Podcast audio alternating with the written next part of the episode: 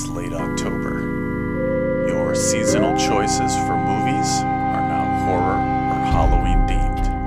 And the thought of Salem, Massachusetts fills you with dread because of all the traffic bound for haunted happenings. But fear not, Mainly History is here to provide you with a different Salem experience, and one that can still involve some fear. I'm your host, Saxine, and it is my pleasure to welcome you to a special two part Halloween episode about the surprisingly prominent role Mainers played in North America's largest witch hunt in Salem, Massachusetts, 1692. Of the 19 people executed for witchcraft, it's likely no one disturbed onlookers more than George Burroughs, a minister in Maine, accused by Salem residents who knew him, even though he lived far away on the Maine frontier in the town of Wells. But how could a minister be involved with the devil? And why were so many Mainers among both the accused and the accusers in Salem? Join us for a fascinating and at times macabre story. Before you accuse me of stalling, we'll begin.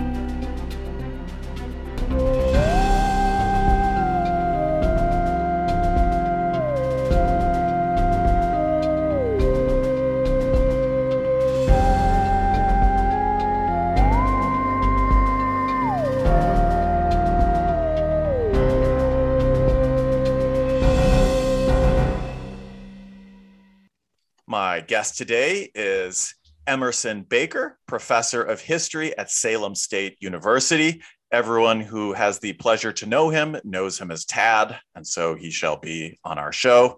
Uh, he has training in historical archaeology as well as extensive experience in museums and public history in York, Berwick, and Saco.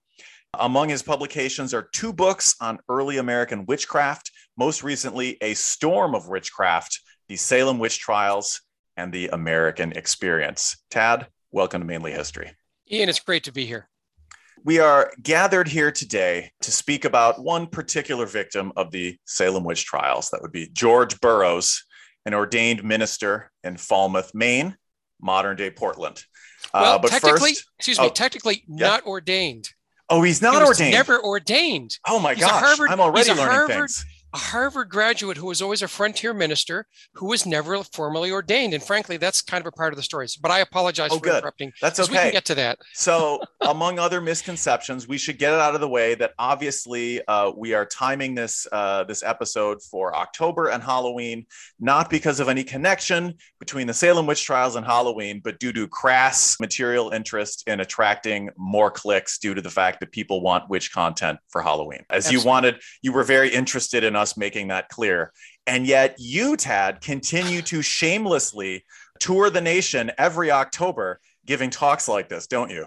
Well, you know, the year Storm of Witchcraft came out in 2015, I gave 29 talks in the month of October. So, but on the other hand, too, is what I do like to do is use it at, at, every talk. I do point out there is no connection between witchcraft and the 17th century. Yes, modern day Wicca do, uh, you know, Samhain, October 31st is a high holy holiday for them, but there is no relationship between historical witchcraft and the events of the Salem witch trials. But on the other hand, too, is I, like everyone else, you know, enjoys a good trip to Salem during haunted happenings and taking when my daughters were young would would go there for uh, you know if we did our fried dough and get our good scare and our set of vampire fangs. So I don't see Oh, anything wrong with that as long as we can separate the history from the reality, right?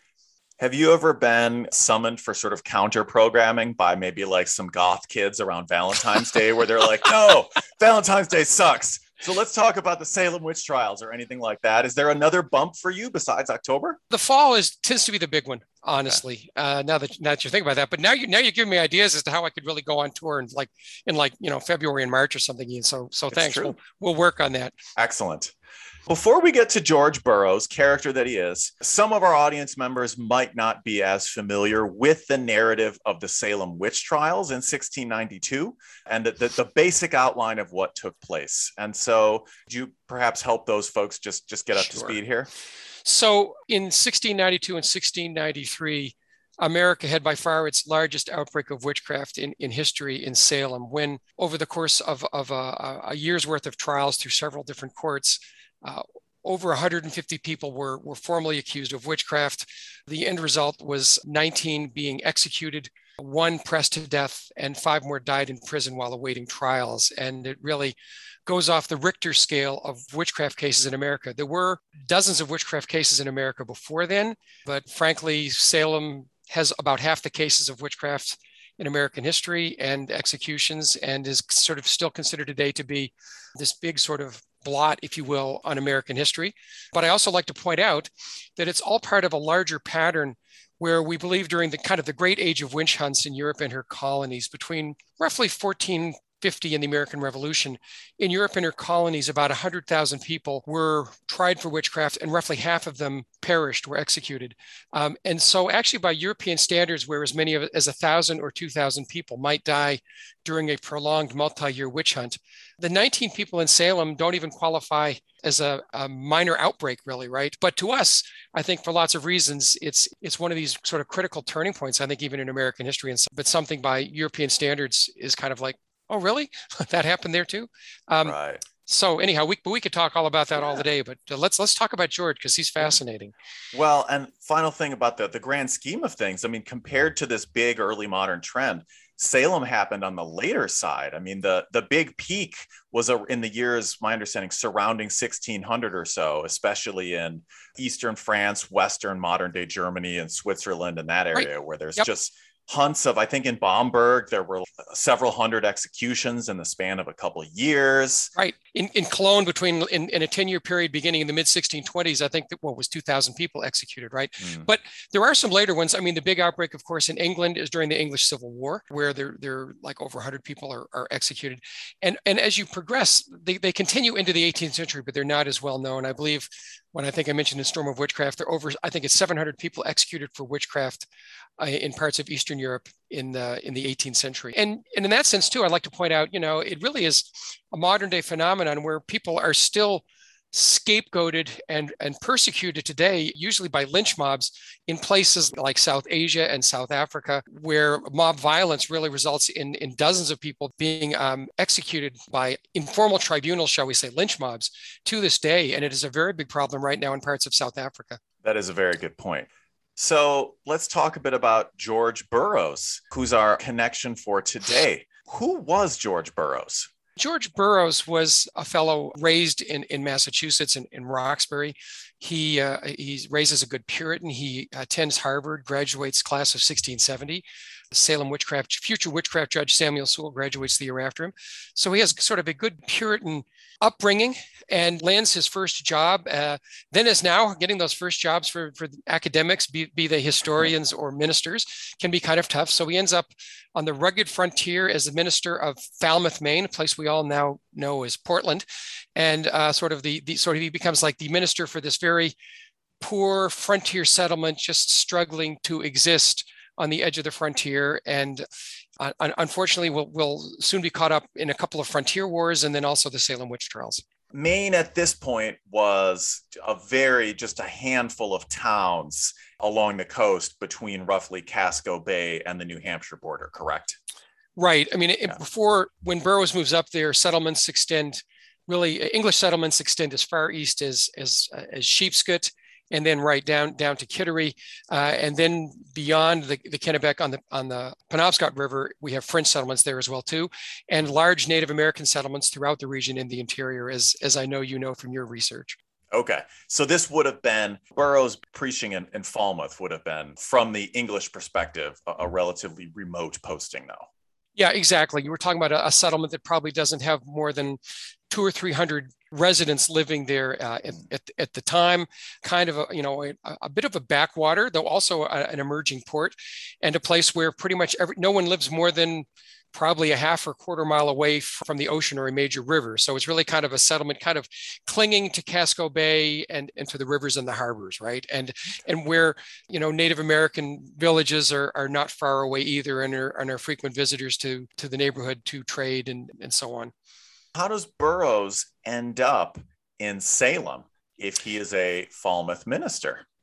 Well, unfortunately for Maine, we have these interspersed wars in the 17th and 18th century that cause waves of, of refugees fled, fleeing the region. The war known as King Philip's War uh, or various other, other names starts in southern New England in, in 1675 and spreads to Maine in 1676 where the natives of the region uh, take up arms, though they had previously been peaceful. And within short order, pretty much all of the settlements in Maine, really north of the Saco River, are abandoned, including Falmouth in the summer of 1676.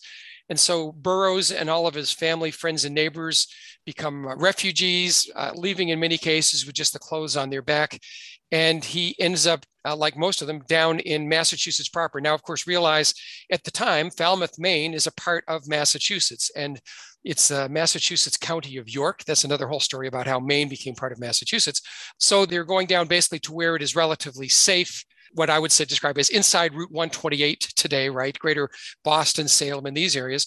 And they have kind of refugee status. And he's he's there for several years, initially actually living in what is now Salisbury, Massachusetts, where he will eventually become an assistant minister there.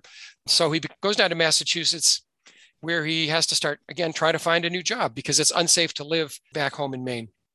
What do we know about Burroughs's personality?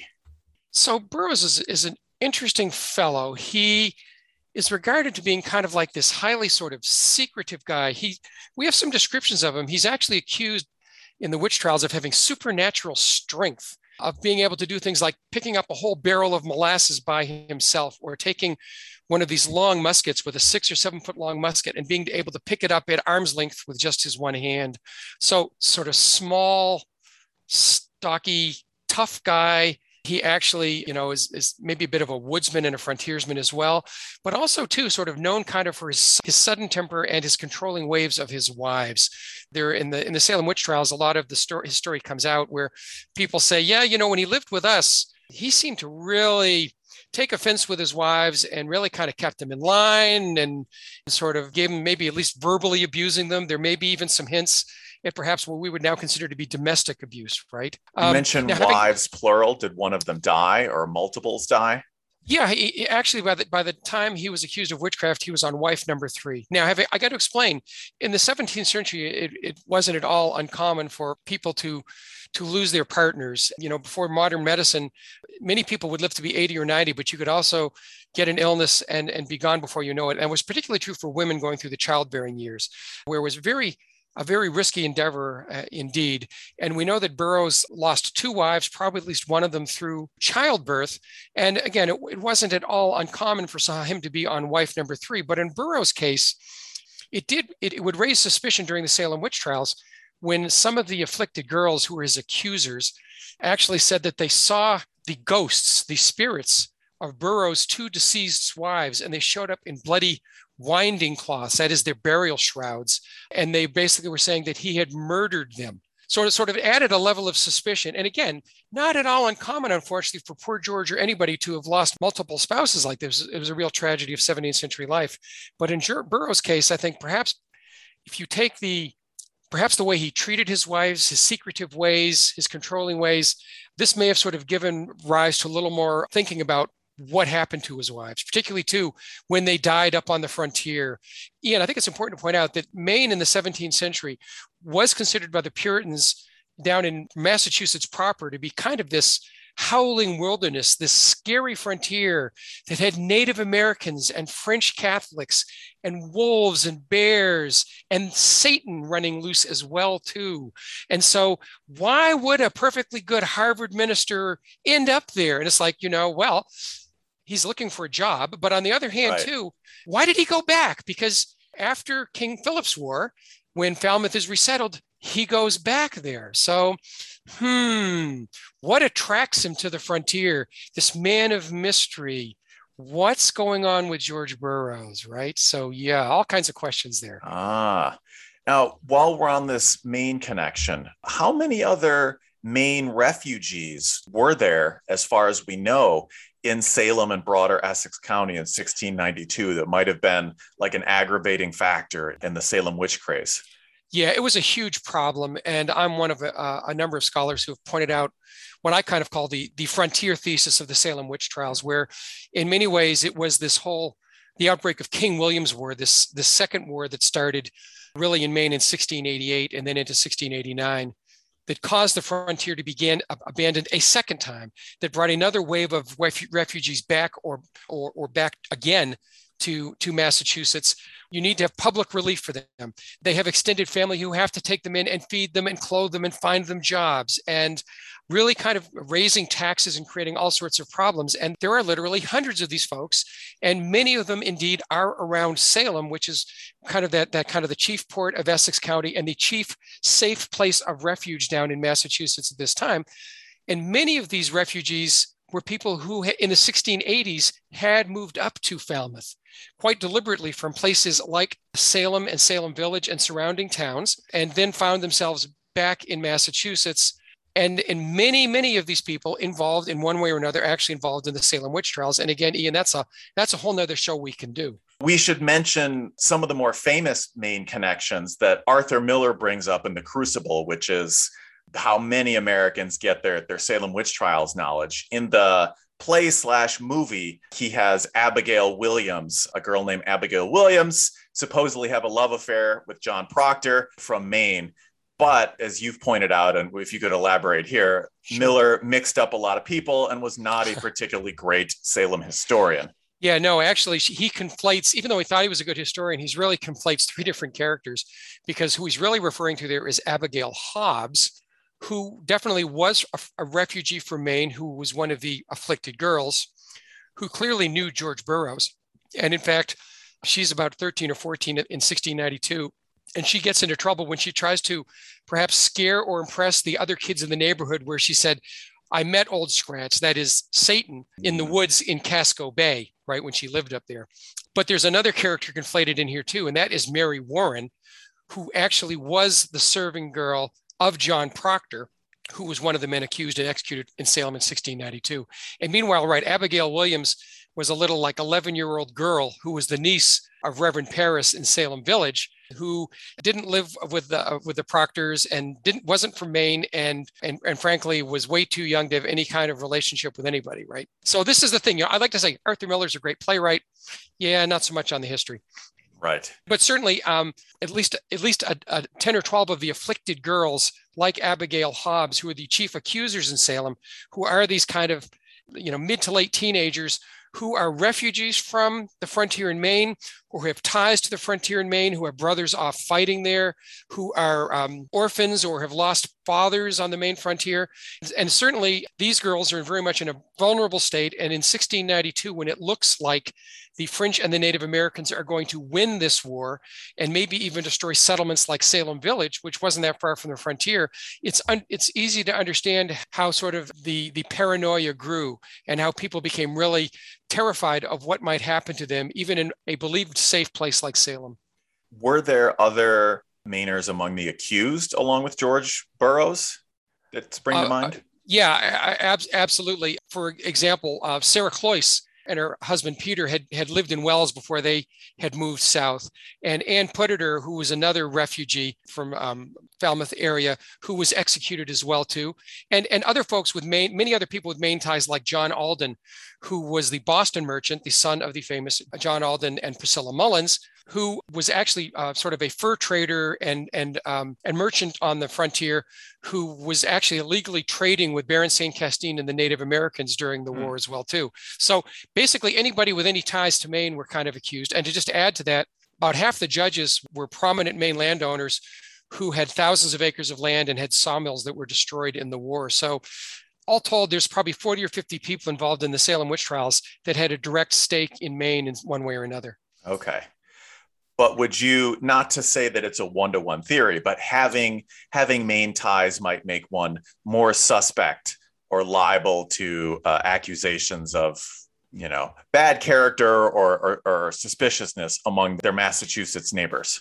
exactly, and, and to some okay. degrees, witchcraft, whenever then or now, is we're talking talking about scapegoating, right? Mm-hmm. Difference. What makes what makes someone stand out in a crowd? When I start to have problems like my house being destroyed in a native raid and I have to move to Massachusetts, you know, it's human nature to look to blame other people, right? And all, all, too often that means we scapegoat others for their different. Why are they different? Could it be because of these connections to Maine, where we know that Satan lurks and Native Americans live, and also the French Canadians, and of course the Puritans' arch enemies are the Catholics and the Native Americans for political, military, but also spiritual reasons. So yeah. Yeah, this is a good point.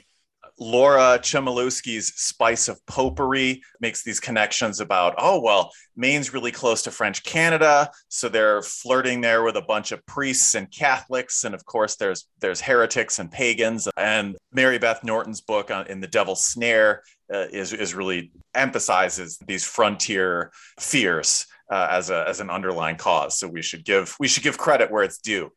Absolutely, two two excellent books by by excellent historians and and, and good friends while we're talking about uh, scapegoating and sort of personality types, and so is there any evidence that George Burroughs was targeted because he was found kind of particularly disagreeable by his neighbors?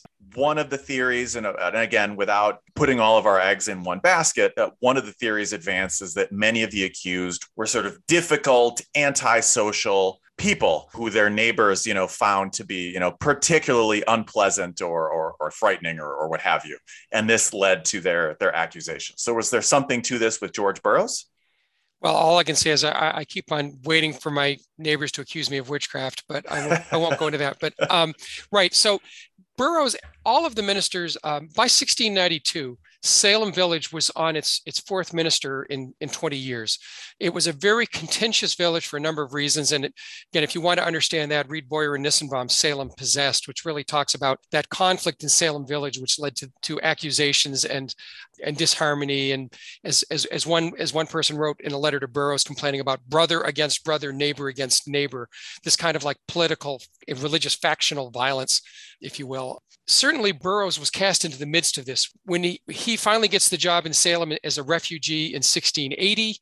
And he's only there for about a little less than three years eh, because he too gets dragged into the contention over the minister. And apparently, some of these are, are, are spiritual matters. Some of these more relate to issues like his salary and who's going to pay it and these sorts of things.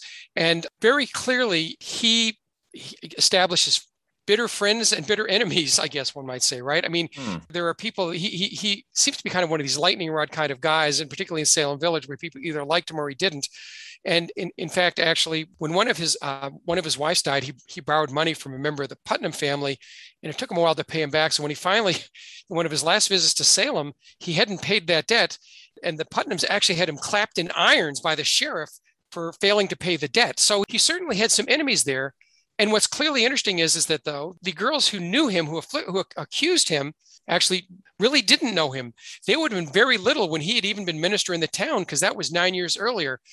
So it's really, it seems fairly clear to me, you know, that as of 1692, George Burroughs was still a well known character in Salem and clearly reviled by a number of his enemies. And you can sort of imagine the parents grumbling at night about the people they didn't like, including Burroughs, and you know maybe the, the the teenage daughter has gone off to bed in the next room, but hearing through the walls people you know complaining about Burroughs being the cause of all their problems, and you know because uh, you know I don't I don't like to I, I really don't ascribe to the fact that people were singled out to get back at them for witchcraft. But I do believe that especially if you have, you know, uh, you know, some young children, teenagers who are susceptible to to suggestion, even right, you know, right. when they hear their neighbors, uh, if, when they hear their, their family members, their parents happy or unhappy, they listen. And uh, that can be reflected perhaps in their dreams and their and their hopes and their fears, right? And so that certainly seems to be the way that someone like George Burroughs, who frankly probably none of these girls who accused him had ever met or seen or could describe, ends up being accused of witchcraft in 1692. This is a good point. And I guess it bears emphasis that in the 1690s and, and before and after, in New England towns, whether it was in town meetings or, or sort of church government, reaching consensus and suppressing and mediating conflict and aggression was a really highly emphasized value. And so you and I both have, have seen this where we look at the sources, for example, of these town meeting books or whatever, where it's very difficult to actually suss out the existence of conflict because usually they don't record evidence of, of dissension. They try and work it out first. Um, exactly. And some people say even that's why they're so litigious, right? Is because they're mm-hmm. they will choose like an official channel, a court, to try to settle a complaint. But also, too, I think you know there was a lot. If you think about these communities, they were made up of people from different parts of England with different traditions, and frankly, different shades and flavors even of puritanism let, let alone you know some other other brands of english protestantism and they they really did not necessarily always see this was not the peaceable kingdom that some people in many cases that some people would have us believe and in fact one of my favorite of these many 17th century new england township studies is by roger Thompson, which is on um, watertown in the 17th century and the title is divided we stand right? I mean, mm. you know, hmm. this, this, this so, so, uh, but certainly, yes, the problem is men were supposed to have well-ordered families. Um, where they all got along. And while, while yes, it was perfectly acceptable for a husband to use a little bit of physical violence on his wife or his children, or the wife to do so on the children or the servants, excessive uses of force, excessive confrontation and conflict were certainly seen as troubling signs to Puritans who valued uh, harmony and family values and community really uh, above all else. And if those relationships are not working well, if you're not getting along well with your wife or your neighbor, then again, what is wrong with you? And who might you be in league with and taking advice from, right? Right. Well, two other aspects of Burroughs' person that to I think many of our listeners might make him a surprising person to be accused of witchcraft. And the first is just the fact that he's a man the stereotype of an early modern witch is uh, overwhelmingly that of a woman. And that, of course, it is true that in English language speaking countries, women made up a majority of the accused, although not the, the entirety of it. So let's talk a bit about the role of gender in stereotyping witches. Sure. Um, so, could we start with then uh, how much extra scrutiny did women undergo by virtue of, of their sex in the early modern period for these for these witchcraft accusations. So what's interesting is is if you look pretty much universally witchcraft across time or place, and frankly, witchcraft is a kind of a universalist society for better or worse. Roughly three quarters of the people accused of witchcraft are women, and it's even more of a female crime than that because of the men, many of them are relatives or defenders of those women who were accused, right? Um, so certainly it is it is is very much sort of of a, of, a, female crime, and one reason why many gender historians do study the witch trials. So that's certainly the case, but it's also true that again, if this comes back to issues of sort of difference and scapegoating, if you had um, an, an unruly, disorderly man, someone who stuck out from the crowd, caused problems, seemed to be different, they could just as easily be accused of witchcraft as well. And certainly that is true in Salem, where about a quarter of the of the people accused are men. And in fact, actually, of the 19 people who were executed, five of them, including Burroughs, are men, and, and a sixth man, Giles Corey, of course, is pressed to death. So the accusations and, and the executions in Salem just about mirror that the pattern um, elsewhere for the percentage of people who are witches. So certainly tended to be women who are accused. It's sort of a, a female kind of working class crime, if you will. But it also, in this case too, the, uh, to me is that you know, yes, men were certainly accused, and also in Salem, interestingly enough, even prominent men, even ministers. We know that there were, in fact, five ministers who were either formally accused or informally cried out upon in the Salem witch trials. Interesting. Which, which yeah, and that's sort of, and, and of course, Burroughs is the only one to be formally tried or to be executed. But one thing I like to point out is that I think in many ways people you know, in some degrees, witchcraft is all about religion, right? And we sort of forget mm-hmm. that in our sort of social, economic, neighborly sort of interpretations of why people are accused. But it really is ultimately about religion. And I think it sort of suggests uh, the fact that these ministers were accused, and frankly, several dozen members of their family, and including people like Increase Mather's wife, who was the daughter of John Cotton, the mother of Cotton Mather, was accused of witchcraft, right? Many prominent people from these families were accused of witchcraft from leading religious families. And I think it sort of suggests some of the religious tension that was going on in Massachusetts at the time. And particularly, Ian, I know you're going to say, well, okay, Tad, well, why them? A lot of it, I think, has to do with religious orthodoxy. Mm. Because most of these ministers who are accused there may be questions about their orthodoxy. Most of them actually are ministers or members of families of ministers who've accepted the halfway covenant. Uh, and, and and if you want, we can we can go down that alley. so yeah, we're gonna need. So we'll we'll bracket the halfway covenant.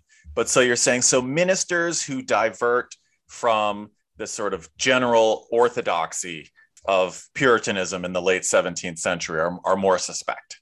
That is absolutely true. And particular, and so here Burroughs is perhaps exhibit A, because yes, while he went to Harvard, uh, it becomes clear in the testimony in Salem that people have questions about his religious orthodoxy.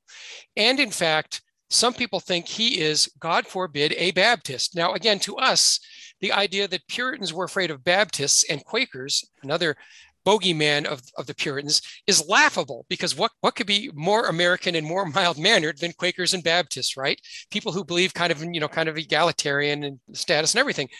Baptists, though, were, were, were one of the dissenting faiths that by 1692 they were they were allowed to worship and they were allowed freedom of religion and, and, and to be freemen of the colony that is uh, uh voters of the colony but they were really people worried about them because baptists believe that only those people who are adults can be baptized into the church. And they really have to do so after, after uh, having that personal conversion experience uh, with, with, with God.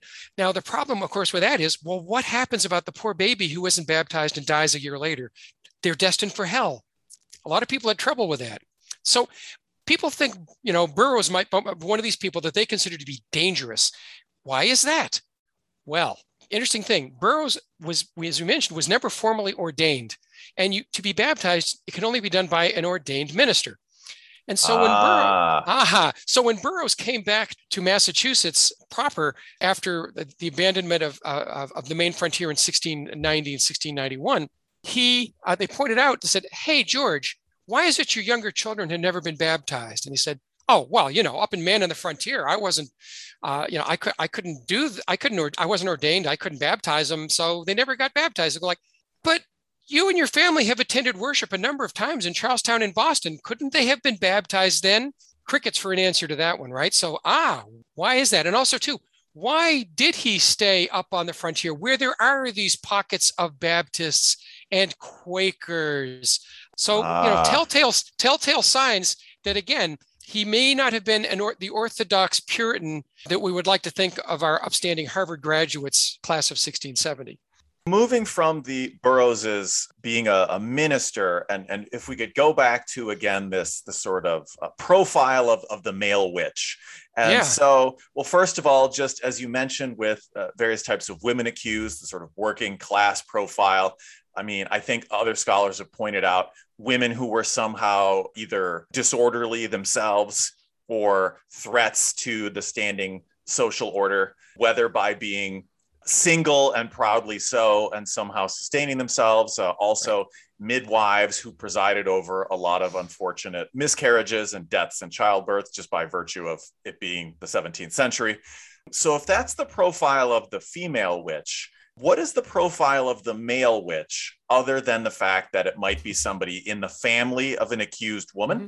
Are there any other you know, for drawing a sketch for the early modern for the early modern witch hunters, what kind of men do they often pick up? There's certainly one one issue too, may, maybe issues of sexuality. We do know, like women, actually, you know, you talk about unmarried. Uh, some of the men accused of witchcraft in New England in the 17th century are fellows who never marry, um, who again seem to have odd, sort of suspicious ways. And frankly, in Massachusetts, where everyone married and had had children and families, to just to not be married, to be you know, so would seem to sort of single you out. But I think there's a um, to me with with with Burroughs and the other men who were accused in 1692. The, the factor that I frankly keep on coming back to is issues of perhaps of, of, of, of family violence, right? Of domestic abuse are certainly elements. Again, Burroughs is seen very much as a controlling wife, uh, controlling his wife uh, more so than he should. He's also very mysterious. He actually controls his wives in some cases by claiming to have what we would call preternatural knowledge, knowledge that he's not supposed to have. For example, at one point he he uh, met up with one of his wives and his and his brother-in-law when they were walking back to the house from blueberry picking. And um, they lost George, but he meets him at the doorway. Somehow got into the house ahead of them, even though he's supposed to be behind them. And he said, I heard you and I know what you were saying about me. And they're like, How did you know that? I said, my God speaks to me and tells me these things, right? Well, you know what? God doesn't really work in those ways. So there's kind of like, wow. But again, very kind of controlling kind of ways too. But if you look at some of the other people who were accused in 1692, John Proctor, John Willard, Samuel Wardwell, George Jacobs, all of these men are accused by the afflicted girls. They're saying that they're specters, that is, their spirits, their ghosts, had abused these girls in some way. And again, it was okay for a master who had a serving girl in the house to show restrained violence. If, if the girl is not doing her job, then we must show her how it is done. And unfortunately, right? I mean, spare the rod, spoil the child. But these seem to be excessive violence or suggestions of that. So, for example, George Jacobs was a crippled 80 uh, year old man who walked with two canes, and his serving girl, Mary Churchill or Churchwell, who, by the way, yes, was a war refugee from Saco, Maine, accused the specter of her master of beating her with his canes, with his crutches, right? And, or take, you know, John Proctor, Mary Warren accuses his specter of beating her and threatening to basically to burn out Satan and her lies with a hot poker. John Willard, whose wife and, and, and in-laws testify that he had literally beaten his wife to within an inch of her life. This wasn't a specter, it was him right? And this mm. was this was a, a, scary thing. Or the to me the more maybe the, the more kind of icky one, and this is again where I hate, I hate to say this, but Miller might have been right in the crucible, even though it was Mary Warren. Again, Abigail Williams was a little girl and, and wasn't involved in any sexual liaisons with anybody. Mary Warren was a 19 or 20 year old girl uh, in John Proctor's household, where John again was on wife number three when he was about 60, and she was pregnant actually at the time. And clearly, maybe some domestic abuse there, which again you know, these, these are young, vulnerable girls. They have no way to get back. They have no place in society. Many of them are war refugees who are impoverished, but they can get back through these accusations. But here's the interesting, the scary one to me that really makes you think. In one case, Mary Warren describes John Proctor's specter, her spirit, as approaching her, and she is sitting. Uh, she's doing some activity. I can't remember. She may be knitting or something. But Proctor's specter, while she's sitting, approaches her, walks up to her, and she pulls her specter and puts him on her lap. This seems unseemly behavior for a 60 year old Puritan gentleman with a pregnant wife, right? And again, it's yeah. just the specter doing this, she says. Mm. But to what degree is she saying that? Because it would really, no one would believe her except the fact if she said that you know, John sort of has a thing for me or something like that, right? So certainly there, there seems to be uh, issues of domestic violence. There, I think, again, you have to read between lines fairly carefully, but I think there may even even some issues of, of sexual violence there too, uh, that certainly put people at, at risk of that, as well as some of these other questions of orthodoxy. Again, simply okay. just living on the frontier and things like that. So again, a lot of lot of similar kinds of reasons with men as women, including I think some kind of issues of sexuality and, and, and tensions over that as well. It's interesting you that comes back to this sense of disorderly men and they're not being good men by the standards of the 17th century as a sort of patriarch who's in control of their households as well as themselves. And this reminds me very much of some of the work on trials for same sex acts. In England at this time, there's the yep. famous trial of the Earl of Castlehaven in the 1630s. And I know this is going to be a deep cut uh, for, for some of the audience here, but long story short, Mervyn Touchet, the second Earl of Castlehaven, was publicly accused in the in the 1630s. So this is somebody who's he's a peer, he's a lord, he's a real big deal in England, and he's accused of raping his wife, but also engaging in various acts of sodomy with male servants. Yeah. And he was ultimately executed. And scholars have convincingly argued that his real crime was less engaging in sex acts with other men and more that he was presiding over this disorderly house where he was not in control of things the way he should be. And then because of that, yes, there were these other crimes. And so same sex acts were, uh, to put it mildly, frowned upon. But usually, when certainly in the England and its colonies, when these acts were punished, it was just as often as going along with other things than singling out somebody who gets caught in a same sex act or accused right. of it by itself in isolation. Um, and, and, um, you know, and in and in Salem, we don't really see any of that, but there are some again some other cases in early New England and early Massachusetts, and there is there's one fellow who John Demos writes about in particular who was accused of witchcraft on multiple occasions who really kind of spent way too much time around the barns and the stables and seemed to be mm. way too close to one of the horses for right and and ah. again ah. uh, and you know and, and, as as you know um, you know like through richard richard godbeer's work and others the idea of homosexuality per se did not really exist in the 17th century but certainly we do know that things like like sodomy and, and, and buggery with animals did take place and uh, again, Wincott was punished most severely. And anybody who was even sort of looked at in those ways would again be immediate, immediately be up, certainly, certainly up for, for suspicion. Okay, so staying just for a moment, if we're mentioning, as, as you did, that so most of the accused were for women, but uh, there were some men. We should point out the exception. Brian Levack has this great survey, The Witch Hunt in Early Modern Europe, and he's pointed out that in Scandinavia and in Eastern Europe, like Russia, a majority of the accused were men, but these trials were, by European standards, kind of unusual in that they were they were pretty late. They were in the 18th century, and they yeah. tended to involve men who were accused of consorting with the devil or engaging in, in wizardry, which can also speak to just different local folk beliefs about the way the devil and witchcraft worked, yeah, coming from a yeah, different right. cultural inheritance. But having said that too, and I, and I love Levack, I, I teach with it. It's a brilliant book. But the problem too is that it was early on, right? And in fact, actually, guess what? In the past like five years or so, there've been some more recent books on that, which really suggest that once you study more Russian witchcraft cases, for example, yeah, they pretty much fit the pattern. And somehow the ones they first found tended to be more men. So, oh. and in oh. fact, there's a really good book, and I can't remember the author, but it's called we get get back to our sexuality. How's this for a title? The title of the book is called "In the Bathhouse at Midnight." Oh, which, oh wow! Which again is apparently where witches tended to, covens tended to gather in Russia in like the 17th and 18th century. But you're right. Again, there too in Eastern Europe, it tends to be more of an 18th century phenomenon. But again, the, the, the you know those numbers of I think there probably still are maybe more men in Russia than in some other places, mm-hmm. and it does suggest different patterns of things. I think actually too originally like amongst the Lapps, like in Sweden too, but also too um, those numbers have come down some too. So again, what's amazing is there are literally, I could point to 20 or 30 really amazing books written on witchcraft over the past couple decades in different parts of Europe, in different parts of, of, of America, different cases. And a, matter of fact, there's a, a, really good book coming out next year on this really interesting case in, in Western Massachusetts that I'm really looking forward to reading. So the, what's amazing to me is that this is, this is an ongoing story. And uh, as you know, as this, this evidence of who's accused points out with, you know, men versus women, we're constantly assessing new information as it comes to light. So it's, mm. it's a really interesting thing to study. Yeah. Well, let's follow George Burroughs's unhappy fate after his uh, the accusations. So he was arrested in colonial Massachusetts. Who does the arresting?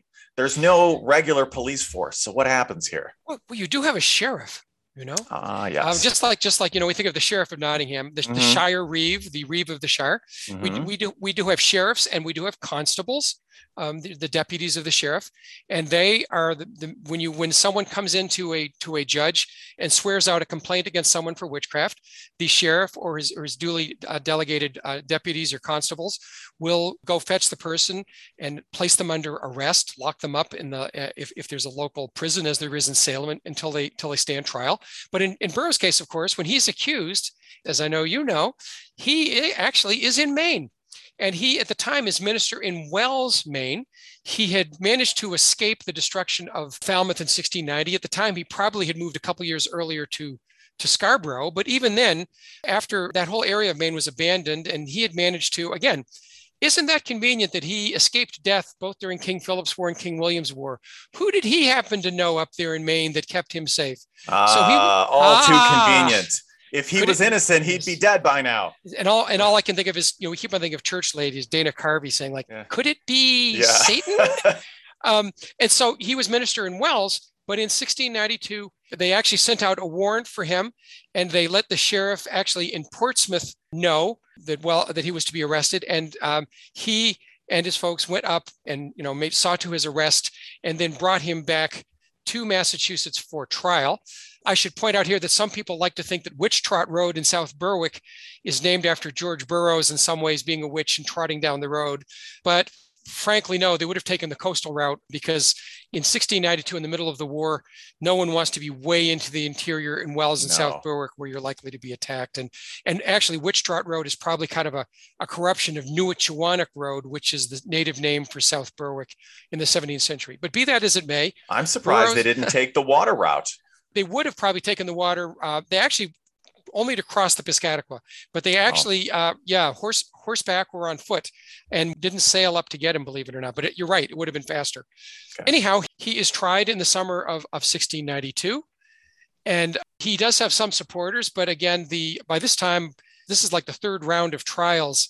Everybody who is accused, it's a pattern. They're accused, they plead not guilty, they're tried, they're convicted, sentenced to death, and executed. And this is exactly what happens to Burroughs.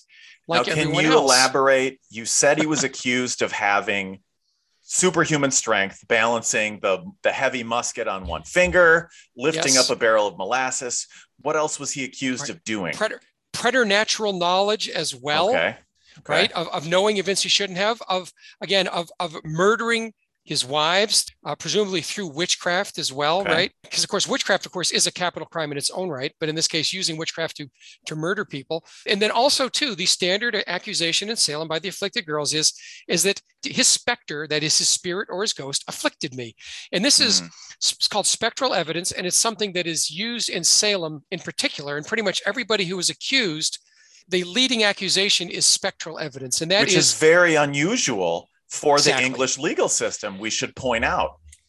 There are so many anomalies in Salem to the English legal system, but this is one because normally, and under any English court of law, there's only two ways to convict someone of witchcraft. Now, this is not a Monty Python kind of like witch trial.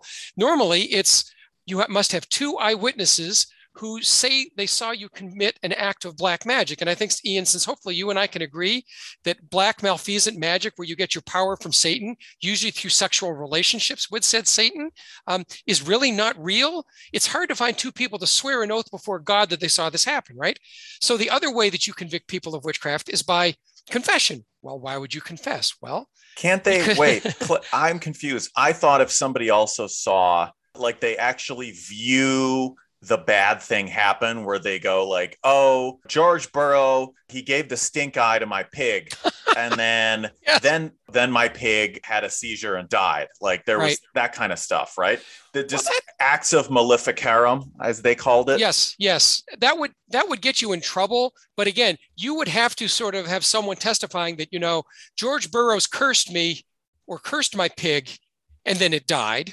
Mm. Um, and and two people testifying to that or the better way which frankly is to have someone confess and that is that is actually the way traditionally in english courts how people were executed for witchcraft was after confession now i know you're going to say well oh, why i was going to say my favorite accusation in early modern england there was apparently a teenage boy who testified against an older woman who cursed him after he farted in her presence yeah. and she got mad at him and said like curse you boy and put like some kind of a hex on him.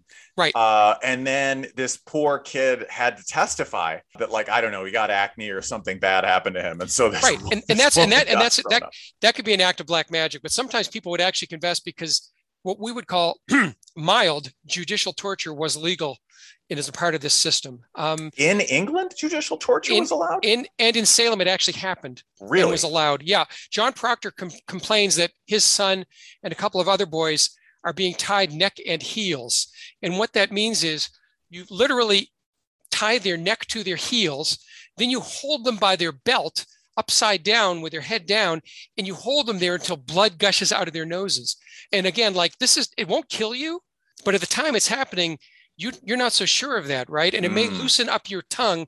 And it, frankly, it's kind of the 17th century equivalent of waterboarding, right?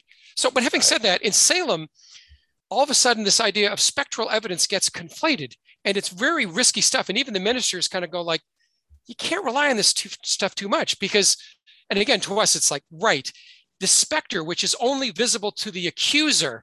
Oh, oh, oh, stop. George, George Burroughs is choking me. The specter. It's like no one can even see that. What are you talking about? You're in the middle right. of the court. It's just you. So we're saying, like, this is crazy, right? Someone's making this up. Well, no.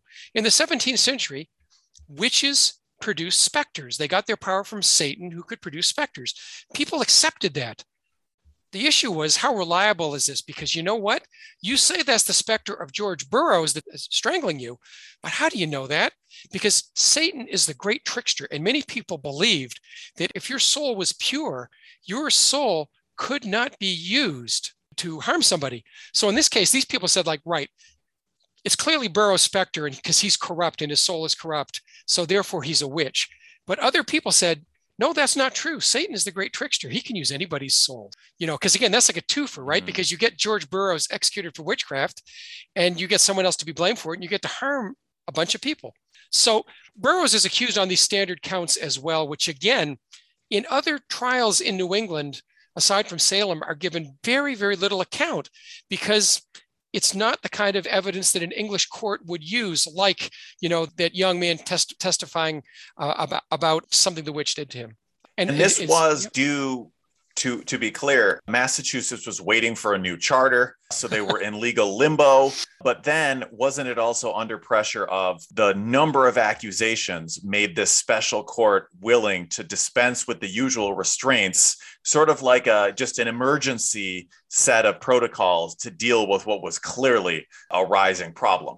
Right. Right. I, I mean, I, I call my book a storm of witchcraft because there's no single cause or explanation for what happened. There are so many things wrong in the colony the horrible war on the frontier, people's declining spirituality, the arrival of a new governor with a new charter and a new form of government, factionalism in Salem, factionalism in Massachusetts, all contribute to these outbreaks. And particularly, too, it does take the governor to create the special court, the court of Oyer and Terminer, to hear these cases you know, still, Ian, this was English justice. And many of these judges had been involved in witchcraft cases before, sitting as judges as recently as a couple years earlier. And normally they found people not guilty by this point. So clearly something was going on in 1692 to turn these judges into hanging judges. And I think the big problem was all of these problems hanging over the colony convinced them that they already knew that Satan was in their midst. And in this case, their job, quite rightly, as you suggest, is, is to round up the witches and see to their execution to save the colony. Because it, ironically, it was past the point where the ministers could save the colony. And instead, it's left up to a bunch of judges. Four of them had been to Harvard at one time or another, and in theory would have been trained to be ministers, but at some point had become merchants instead. And we now should clarify the ministers were not the judges. And so right, correct. some people I I personally get, you know, my pedantic historian in me gets really annoyed when people would say like, well, it was those narrow-minded Puritan ministers that railroaded all these people. No, the ministers were not directly involved in judging no. the trials. And if we look at even in early modern Europe, the Catholic Church was inquisition and religious courts were less likely to execute people for witchcraft than the secular courts in Europe. And so when we're like chalking up what is the cause of these various executions and everything else, it is really unfair to just go ahead and blame it all on a particular clergy. Correct. And the, the ministers were there in some cases trying to coax confessions out of people, but this is there were no church courts in England or in New England. These are regular civil courts of jurisdiction with the regular justices. These men are members of the Puritan Church. You know, Massachusetts is not a theocracy, right? Uh, right. Uh, this this is, and they're not using sort of religious rules and laws and, and evidence by any stretch of imagination. And and the, by the way, the ultimate symbol of that is if you were accused of and, convicted of, of witchcraft in an ecclesiastical court, that's essentially that is really the crime of heresy. And the, the punishment, of course, is to be burnt at the stake. In England, they do not burn people at the stake because it is the civil crime of witchcraft. It is a capital crime, but you hmm. are hanged you were not burnt to the stake. I mean, I'm not sure that makes you feel any better as as, as, as, you as, as you feel the noose over your neck, but it's a very different calling. And, and but the point is absolutely right that the ministers played a supporting role at best, and in many cases, people like Cotton Mather, who's been in some ways otherwise vilified as being a supporter of the trials, was known for writing letters to the judges, kind of going like, eh, you know, the spectral evidence stuff, I wouldn't rely on it too much. But then when push comes to shove, they defer to the judges as being the leaders of society and sort of saying, but your honors know best and continue on. We're sure that you'll reach the right decision. But what they should have said is the right decision is not to use spectral evidence. And in fact, no more executions take place after Governor Phips, another good Maine boy who was That's raised right. in Woolwich, Maine. When he brings the court to an end, uh, and when the new trials start up in, in January, under the first hearing of what is now the Supreme Court of Massachusetts, what was then called the Superior Court of Judicature, their first cases are to get rid of this backlog of cases in the Salem witch trials. And the new rules that Phips instructs on them is you're no longer going to accept spectral evidence. And once they do that, it's almost impossible to convict. And the only people who are convicted are three people who sort of think they know the rules, which is if I confess, I'll live. And so they're convicted after they confess. But even in those cases, Phips pardons them and says, yeah, no, you're not guilty. Go mm. home. What some people might wonder is because the English in Massachusetts did have jury trials yes. at this point. And so why in this case was it not a jury of, of freemen that is serving in, in Salem and instead this special panel of judges? Well, well, actually it's both. Okay. So in fact, again, this was these were not kangaroo courts. And in many ways, the way the courts ran in 1692 was a bit odd, but it was it was English justice that we would kind of recognize. Mm. And the first, you know, you you are arrested, and you you you do actually then uh, then go before a grand jury, who determines if there is enough evidence to hold you over on the charges, and it is a trial by jury. There is a panel of nine judges, but there is a jury that reaches the verdict, and it is the judge's job. At the time, there are no actually it's technically it's illegal to be like a defense attorney in massachusetts until the early 18th century. So you know insert here standard lawyer jokes. Um, but but in fact actually what the judges served as and nor, nor were there prosecuting attorneys. There was a crown attorney one man who kind of organized the cases and collected the depositions and decided who to try first. But there was no prosecuting attorney or defense attorney. And in fact the panel of judges in that sense served as the arbiters of the truth. And they would ask questions both as if prosecutor and defending attorney to try to ferret out the truth to see that justice was served and that the innocent were saved and that the defendants were guilty. And and then the jury would decide their fate. Now the problem is again in salem this court that normally doesn't convict people of witchcraft has gone askew because of the, the circumstances the dire strait the colony found itself in where it was fighting for its life. And on the first day even of the first pre-trial hearings the question that Judge Hathorne poses to Sarah Good, who's one of the first three accused to face questioning, is like, um, how long have you harmed these girls? Essentially, you know, how have you done this? How long have you been in league in with Satan? And oh, why have you done this? and in which case, they might as well then say, and and by the way, Mrs. Good, when did you stop beating your husband? Right. Right. So so again, there for reasons that you would not normally see in English justice in the 17th century, these impartial arbiters of justice have been spooked into believing that, that the Satan is in their midst. And I will add, one reason these fellows are doing this is because judges like Corwin have lost multi-million dollar investments speculating in Maine lands and Maine sawmills that have literally gone up in smoke as the Native Americans burned it down. Not only are these guys judges, they're also the members of the, of the general court. They're basically the governor's council. So today they would be state senators. They would be superior court judges. Oh, and by the way, most of them were militia officers as well. So they're responsible for the war going badly on the frontier, including one of the judges is Wait Winthrop, the commander in chief of the army. So these are men who are in some ways responsible for the failures of the government and the army and the economy, because it's also a horrible economy. Right. Um, and they're looking for someone to blame other than themselves. So it tends to make ah. them, you know, it's so much easier to try to blame someone else than to look inside and to scapegoat someone. And you know, those people with those ties to the frontier in Maine are all the more susceptible, Ian. Ah. This concludes part one. Join us for the final portion of our Halloween special as we witness the execution of George Burroughs, view the burial of the condemned, the legacy of his death, and his memory. That's right here on Mainly History.